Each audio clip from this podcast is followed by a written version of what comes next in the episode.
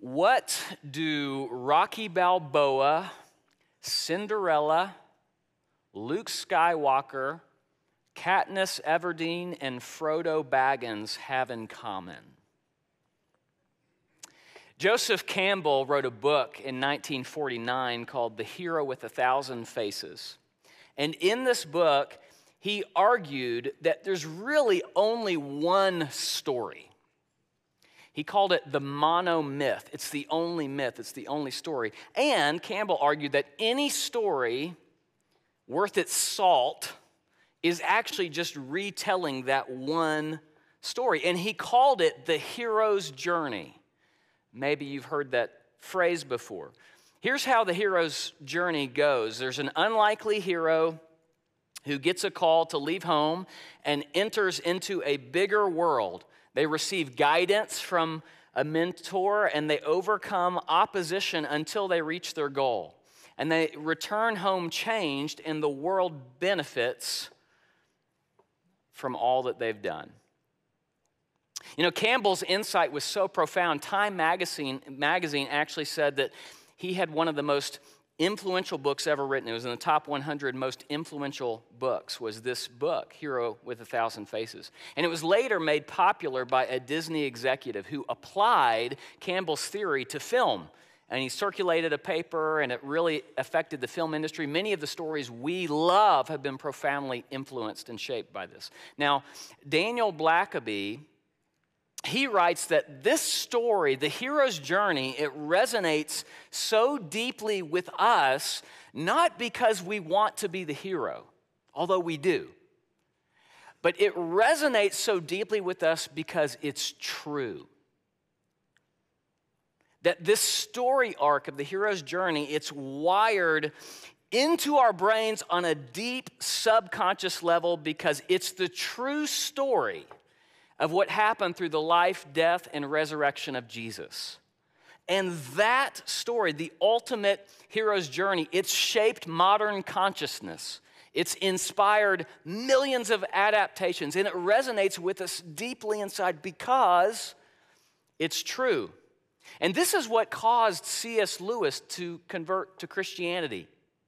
You know, C.S. Lewis, he viewed the great myths and stories of the world as lies breathed through silver. In other words, fancy lies, which is ironic because he ended up writing some of the best fiction that we've ever had. But his friend, J.R.R. Tolkien, he argued with Lewis. He said, no, we have come from God, and inevitably, the myths woven by us, though they contain error, will also reflect a splintered fragment of the true light, the eternal truth that is with God. And then Lewis responded. He said, you mean that the story of Christ is simply a true myth? A myth that works on us in the same way as the others, but a myth that really happened? In that case, Lewis said, I begin to understand. And several weeks later, he converted to Christianity. You see, the great myths, the great stories of the world, they're not lies, as Lewis originally believed. They're shadows of a truer story, the ultimate hero's journey, the story of Jesus. Now, if this is true of all of the great stories in our world today, if it's true that all of those stories, they point to the story of Jesus, then that must be true of all of the stories within the Bible. And in the Bible, if you were to do a quick inventory, a poll, and you were to say, what is one of the best hero stories in the whole Bible? I think number one would be the story of David and Goliath. In fact, if you've never even set foot in a church, you've probably heard the story of David and Goliath. We all know the story. But how does that story about David, and really the story of David in general, his life, how does that point us to Jesus, the true hero? How does it illuminate the journey of Jesus? And what difference, this is a more important question, what difference does it make for you today? This story from thousands of years ago, why does that impact your life today, here and now? You know, we first meet David in 1 Samuel 16. Saul has been disqualified as king. And God says to Samuel, hey, go to Bethlehem, to this tiny little town, and you're going to anoint the next king. And Samuel, he goes, he arrives, and he meets the sons of Jesse. And then Samuel, as soon as he sees the firstborn, a tall, strapping man named Eliab, he says, surely, surely, the Lord's anointed stands here before the Lord. Now, in this story, the theme of sight is incredibly significant. When Saul is first selected as king, and he's the first king of Israel, it's because of the way he looks. The text refers to King Saul as handsome and tall.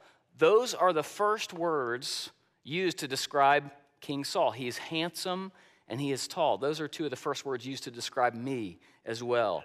And so I can relate. And when Samuel anoints King Saul, Samuel, he presents him to the people. And Samuel, he says, do you all see the one that the Lord has chosen? Do you see him? And so Saul, he fails, he's rejected. And then Samuel, he comes before Eliab, he sees him, and he says, surely this is the one. But God responds. The Lord said to Samuel, do not look at his appearance or his stature, because I have rejected him. This Hebrew word for appearance, it has the same root as the word for sight. God says, don't focus on his seeability. Why? Humans, God says, do not see what the Lord sees. For humans see what is visible. But the Lord sees the heart. The point that this verse, this whole sequence is driving home is that our vision is skewed because it's tilted towards only what is visible, but God sees beneath, God sees the heart. And it's not as if God does not see what's visible. It's not as if God says, well, I didn't know Saul was tall, or I didn't know David was short. But what the author is saying is, no, what matters most to God is the heart. It's the heart. And it's important to point this out because this is the exact opposite of what some of us grow up believing, isn't it? What we tend to believe is, no, God cares most about what's visible, about the appearance. So keep up appearances. Act your part. Do what you're supposed to do. Don't ever make a mistake. Sometimes we think about God. God cares more about what's visible. But God is interested way more in what's internal. And maybe you need to hear that today. That more than your church attendance, more than your good behavior, God cares about you and your heart. The narrative goes on, and, you know, Samuel, he says, God, what about Eliab? And then God says, no, let me tell you who I see. And then the youngest boy in this whole family, a shepherd, he wasn't even invited to the party because he was not in the running. He comes before Samuel, and then God says this, rise and anoint him. This is the one. So Samuel took the horn of oil and anointed him in the presence of his brothers. And from that day on, the Spirit of the Lord came powerfully upon David. Now, shortly after this, David is sent to bring his brothers food. They're off at war, and David is at home. And so his father, Jesse, says, go and bring your brothers bread and cheese. It's the first pizza in the whole Bible. Bring your brothers bread and cheese. And so David, he goes, and he's alarmed when he gets there because there is this Philistine warrior who is a giant who is mocking the God of Israel. And David can't believe it. And this warrior, this Philistine warrior, he's challenging anybody who is willing to fight, that they would represent Israel and he will fight with them. And no one is willing. And David, he says, who is this? Who is this who defies the armies of the living God? And his brothers, they mock him. They say, you just want attention. They question his motives. But David is determined, and he goes before Saul. And David says this to King Saul. He says, let no one lose heart on account of this Philistine, your servant. I will go and fight him. Now, I'm sure Saul is relieved because finally someone, and Saul would have been the person to fight, but he was not willing. But Saul, he says to him, to this shepherd boy, he says, you are not able to go out against this Philistine and fight him. You are only a young man, and he has been a warrior from his youth. In other words, David, this is a trained killer. He's 3 times your size. David responds, your servant, I have killed both the lion and the bear. This uncircumcised Philistine will be like one of them because he has defied the armies of the living God. The Lord who rescued me from the paw of the lion and the paw of the bear will rescue me from the hand of this Philistine. And Saul says, okay, go for it, but at least put on some armor. And Saul gives David his armor, but it doesn't fit, as you can imagine. And David, he responds, he says to Saul, he says, I can't go in these. I'm not used to them. So he took them off. And verse 40, then he took his staff in his hand. He chose 5 smooth stones from the stream, put them in the pouch of his shepherd's bag, and with his sling in his hand, he approached the Philistine. One thing that I just love about David in this story is that he knows who he is, that he is differentiated enough that he is able to say, no, the armor doesn't fit. He's not pulled off course by the expectations of his brothers, the expectations of Saul. Now, somebody said to me years ago, they said, God has a plan for your life, but so does everybody else. And how true that is. God has a plan for your life, but you know what? So does everybody else. And part of the work that we all have to do is discovering and discerning who God made us uniquely to be. Several years ago, I was struggling with a particular expectation I had for my life and for my leadership, and I was struggling with it. And I met with a wise mentor, and I'll never forget, he said to me, he said, you know, Matt, maybe this expectation for you, this is like Saul's armor, and it doesn't fit. But, Matt, what you do have, what God has given you, is your stones and your sling. And it's enough. And it radically shifted my perspective. And maybe you need to hear that today. Maybe what you need to hear today is that the one who God calls into battle is the same one that he has made and designed and equipped for the battle.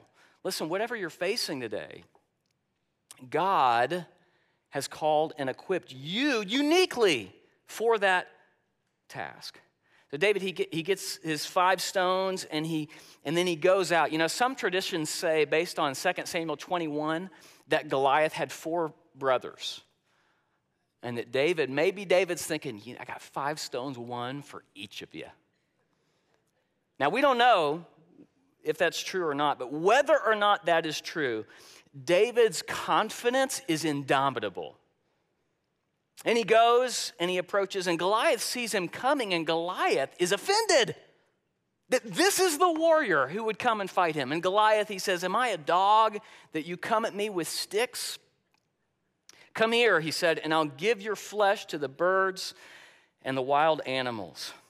I'm pretty sure that's not a good thing, being fed to the birds and the wild animals. The picture here is, David, I'm not just going to defeat you. I'm going to torture and humiliate you.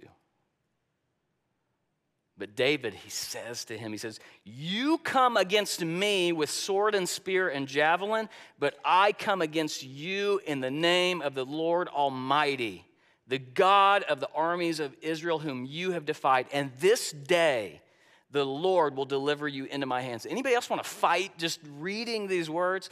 And what will be the result of this? David, he goes on and he says, all those gathered here, everyone who's here, will know that it is not by sword or spear that the Lord saves, for the battle is the Lord's, and he will give all of you into our hands. This is where David's confidence lies.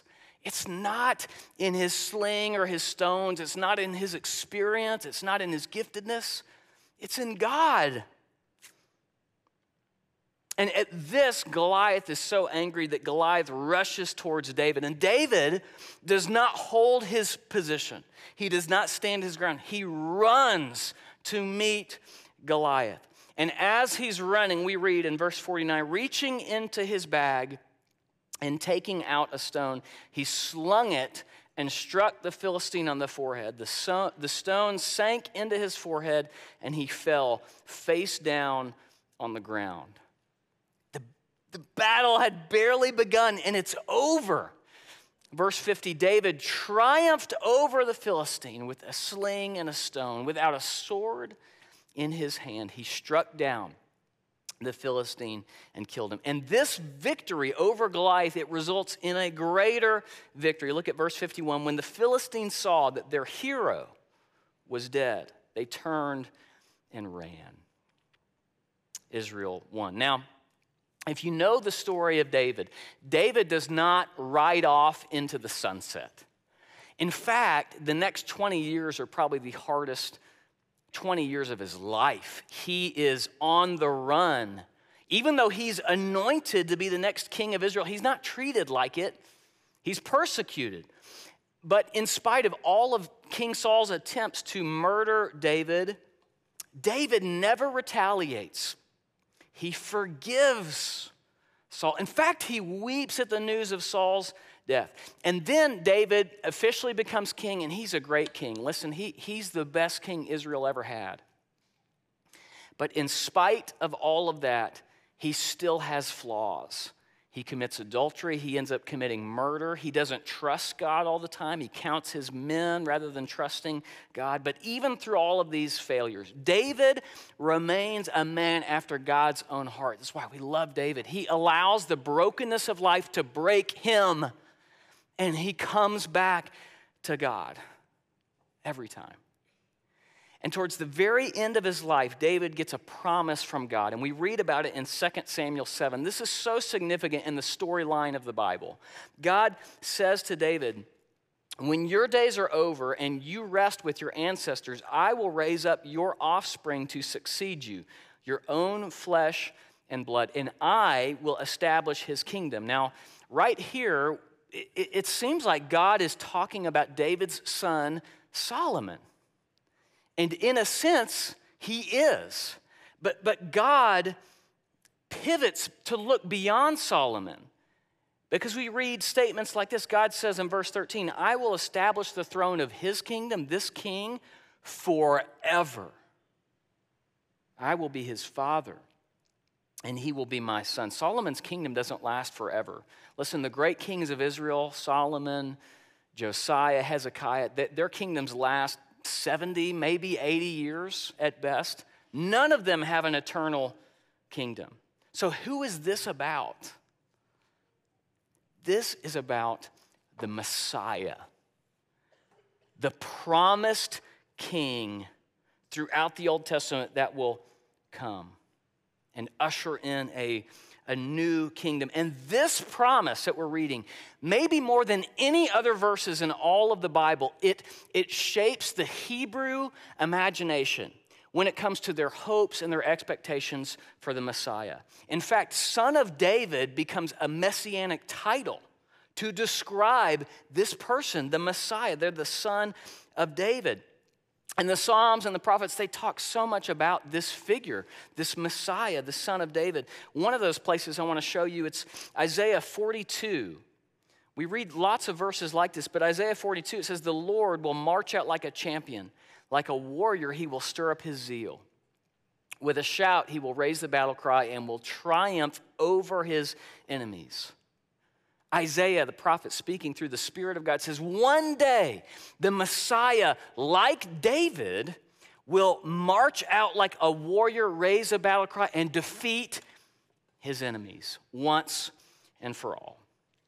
And then, centuries later, this person, this Messiah, came in the most unexpected way, came to the city of David, this little town of Bethlehem. And the Messiah's name was Jesus. And when Jesus began his ministry, like David, listen, like David, he was anointed to be king. David by a prophet, Jesus by the Spirit of God at his baptism. But even though Jesus was anointed, just like David, he was not treated like a king. In fact, he was persecuted. There's an interesting story in Matthew 12 where Jesus is walking through some grain fields with his disciples. They're picking grain, they're eating it. And the Pharisees are angry because they're doing this on the Sabbath. And the disciples, Jesus, they're violating the tradition of the Sabbath. And Jesus responds to them in a very interesting way in Matthew 12. Jesus, he says, hey, listen, have you ever heard of the time where David went into the temple and he ate the bread that was reserved for the priests alone? Why in the world is Jesus bringing this up? Why would he bring this obscure story up? Jesus is very intentionally picking a story from a specific part of David's life. Which part? It's a part of David's life where he is anointed as king, but he is not recognized as king. In fact, he's being persecuted by Israel's leader, Saul. And when Jesus does this, he is putting himself in the place of David, the anointed but not recognized king, and he's putting the Pharisees in the place of Saul. Now, how does Jesus respond to this persecution? Well, like David, he doesn't retaliate. He trusts God to exalt him at the right time. This is what Jesus does. 1 Peter, it says, he entrusted himself to God who judges justly. But many people, including the disciples, they want to exalt Jesus now. And so they call him the Son of David. This becomes a title for Jesus. And they try to make him king. And at the height of all of this messianic enthusiasm, Jesus, he rides into Jerusalem. And Jerusalem is in an absolute frenzy. In the crowds, they cry out, Hosanna to the Son of David. Blessed is he who comes in the name of the Lord. And there is so much excitement. And there's this palpable expectation that Jesus is the Messiah and that he will win a decisive victory over the Romans. And everything seems to be going great until everything goes wrong. Because soon after this, Jesus is arrested, he's beaten, he's wrongfully accused, and he's sentenced to die on a criminal's cross. And maybe even at that point, at that moment, there was hope. Because if Jesus is the Son of David, maybe people thought, you know, he's going to overcome this. He's going to escape somehow. God's going to send angels to deliver and to rescue him. But Jesus is nailed to a cross in some of the saddest words in the whole Bible. And when Jesus had cried out again in a loud voice, he gave up his spirit. Jesus died. But something happened on the cross that day that the disciples did not realize, that Rome did not recognize, that evil itself did not anticipate. And the disciples, they would only realize later with hindsight what actually happened. The Apostle Paul, he writes about it in Colossians 2. And this is what he writes. When you were dead in your sins and in the uncircumcision of your flesh, God made you alive with Christ. How? How did God do this?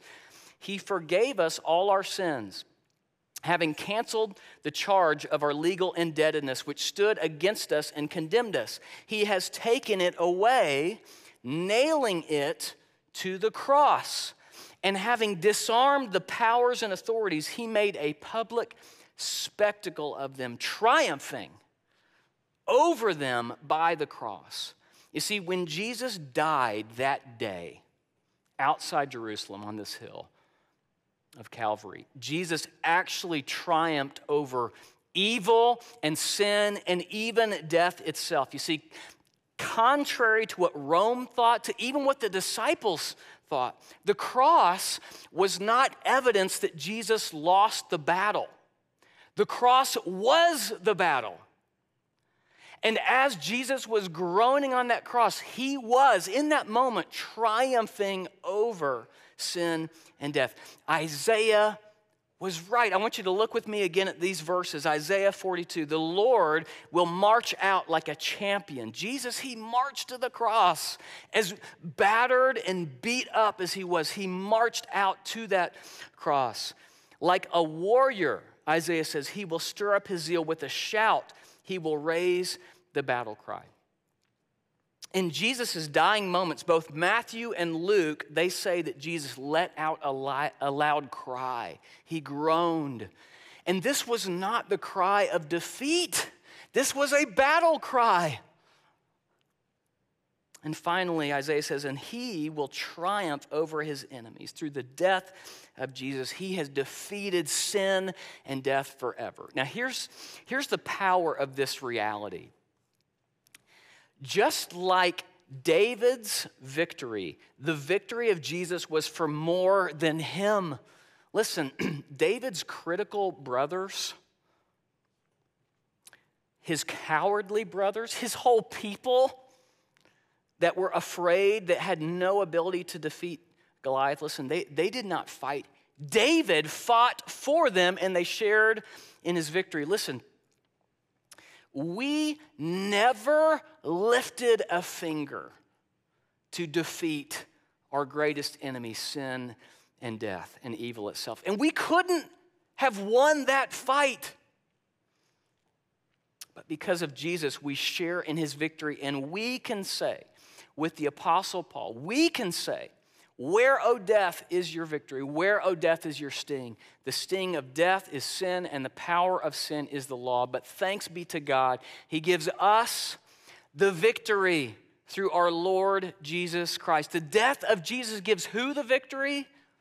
It gives us the victory. And we experience that simply by trusting in Christ. Now, listen, what do we do with this today as we move towards trying to apply this to our lives? Listen, this message, and really this whole series, is about how we see Jesus. I mean, if we walk out of here today, if you leave this series and you have a bigger view of Jesus, then this has been well worth our time. Because I know this to be true. However you see Jesus today, when you get to heaven, when you are in the presence of God, you will say, man, my view was painfully small. It was too narrow. None of us will ever see Jesus, the magnitude of who he is, the way we need to. So we need things to widen our gaze. And what we need to see today specifically is that Jesus is the warrior king. Jesus is not just a prophet. He's not just a priest that intercedes with God on our behalf. He is a king, and he will return one day. All things will be put under his feet, and every knee will bow, and every tongue confess he is Lord. He is king. But what difference does this make now? This vision of Jesus as the warrior king. I'm going to just give you two implications of this reality for you and for me. First, when we see Jesus this way, when our hearts see Jesus as the warrior king, it gives us extraordinary poise. Extraordinary poise. Listen, the story of David and Goliath, at its core, it's not a story about an underdog who overcomes. It's not a story about how we can face the giants in our lives. Ultimately, it's a story that points us to Jesus who fights the battles that we never could. But what is also true is that we deal with struggles and conflict and challenges in our lives. Many of us today are dealing with struggles and conflicts and challenges. And as followers of Jesus, as we do this, we're invited through the pages of Scripture to remember the victory of Jesus as a way to reframe how we are seeing our struggles now. This is so important. This is what Paul is doing in Romans 8. Paul, he says, if God is for us, then who can be against us? And Paul is not saying that nothing can be against us. What Paul is saying is that if God is who Jesus is, and if Jesus conquered death, then it doesn't matter what's against you. It makes no difference. There is a confidence, a peace, and a poise that is available to us, but we have to work out the implications. And this is what Paul is doing in Romans 8. He's saying, think about it. What Jesus has done, if God is on your side. I want you to just think about the soldiers that day on the battlefield. And just imagine, one of the soldiers, he misses the moment. I mean, can you imagine how sad that would be? He's checking his phone, he's talking to someone, he's eating lunch, and he misses it, that David kills Goliath. And I just want you to imagine that soldier, he's still anxious. And he comes back to his friends on the battlefield, and he is nervous because they might lose, right? So he's fearful, he's afraid. Now, we would say somebody needs to just shake that guy and say, it's over. It's over. Listen, men and women, we can miss it. We can miss it. We can fail to work out the implications. We have victory through Jesus, and whatever we're facing, and again, the challenges are real. At the end of the day, whatever you are facing, it does not have the last word. Jesus has the last word. And when we let that sink into our bones, we have peace and poise now. This is not just about heaven. This is now. Because no matter what happens to you, no matter what happens to your son, to your business, you're okay. If this is true, if Jesus is the warrior king, then no matter what happens, we can have poise. And the other implication of this is, listen, if we see Jesus this way, then it produces in us unparalleled allegiance, extraordinary poise, and unparalleled allegiance. The men who were watching David on that day, none of them felt neutral about David afterwards. Like, you know, he's okay. I kind of wish he was a little, yeah. I mean, nobody felt neutral. If you know the story, their hearts are captured by David. They sing songs about him. They actually say to David, they say, listen, we'll follow you anywhere, even to death. And they do. They are loyal to him. In many people, including me at times, we approach Jesus as a good example to follow, as a really good giver of advice. You know, like, Jesus, thank you. That's great insight. But if we see Jesus this way, listen, it is impossible to be casual. Truly. A king like this, how can we give him anything except everything? If this is who he is, if Jesus is king, then there is no loyalty, whether to your company or to a political party or to a country or even to your family. There is no allegiance that can be higher than him because he's the king. And we must throw ourselves at his feet and say, we'll follow you anywhere. And that's the invitation of this, to see beyond David, to see the true hero's journey, the bigger, the better warrior king, and to say, Jesus, you have my allegiance, and I'll follow. Follow. So how do you see Jesus today? Where in your heart is your vision blurry? Where do you not have poise? Because we can come in here and we can sing and, you know, we can read the Bible and we can still be a mess. I mean, we're anxious. I feel this way. You know, there's so many things tugging at our hearts. How do you need to let the weight of who Jesus is as the warrior king sit on your heart today? How do you need to say, you know what, Jesus, I have been more loyal to XYZ than I have to you. And today, Jesus, I'm coming as broken as I am. Say, I want to follow you. You know, the New Testament it opens with these words, the genealogy of the son of David, Jesus. Opening words. Did you know that the last words in our New Testament, the last words in our Bible that are attributed with Jesus saying them directly? There's a couple verses after this, but this is the very last thing that Jesus says in the Bible. Revelation 22:16, Jesus, he says, I am the root and the descendant of David and the bright morning star.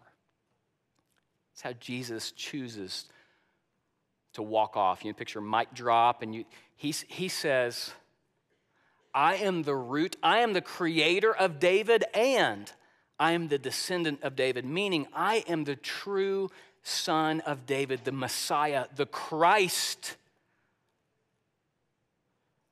The Bible ends with those words, but those words won't end there because we will say them throughout eternity. As we gather around the throne of Jesus, we will say, Jesus, you are the Son of David, you are the Messiah, and you are the warrior king. May that vision come here and now. Change the way we live here and now. Will you pray with me? God, we thank you so much for Jesus. We thank you that he is a warrior, that he took on sin and death, and he defeated them decisively, and that one day, Lord, that reality of Jesus and his dominion, that it will be so evident as the waters cover the sea. Jesus will be king, and we will all bow and worship him. God, thank you that Jesus is an unbelievably good and kind and loving king. But Lord, he still is king, and I just pray for us, God, help us to know what this means, to live in light of this today. To not let other narratives, other thoughts, which so easily dominate, Lord, to not let them drive us in our anxiety. Lord, to not microwave Jesus down to a size where we can control him. But Lord, just help us today to say, Jesus, everything I have is yours. And so, Lord, now as we just reflect on that and as we sing about the love of our King, that Jesus loves us individually, collectively, Lord, just would you continue to change us? We give ourselves to you, and we pray all of this in Jesus' name, amen.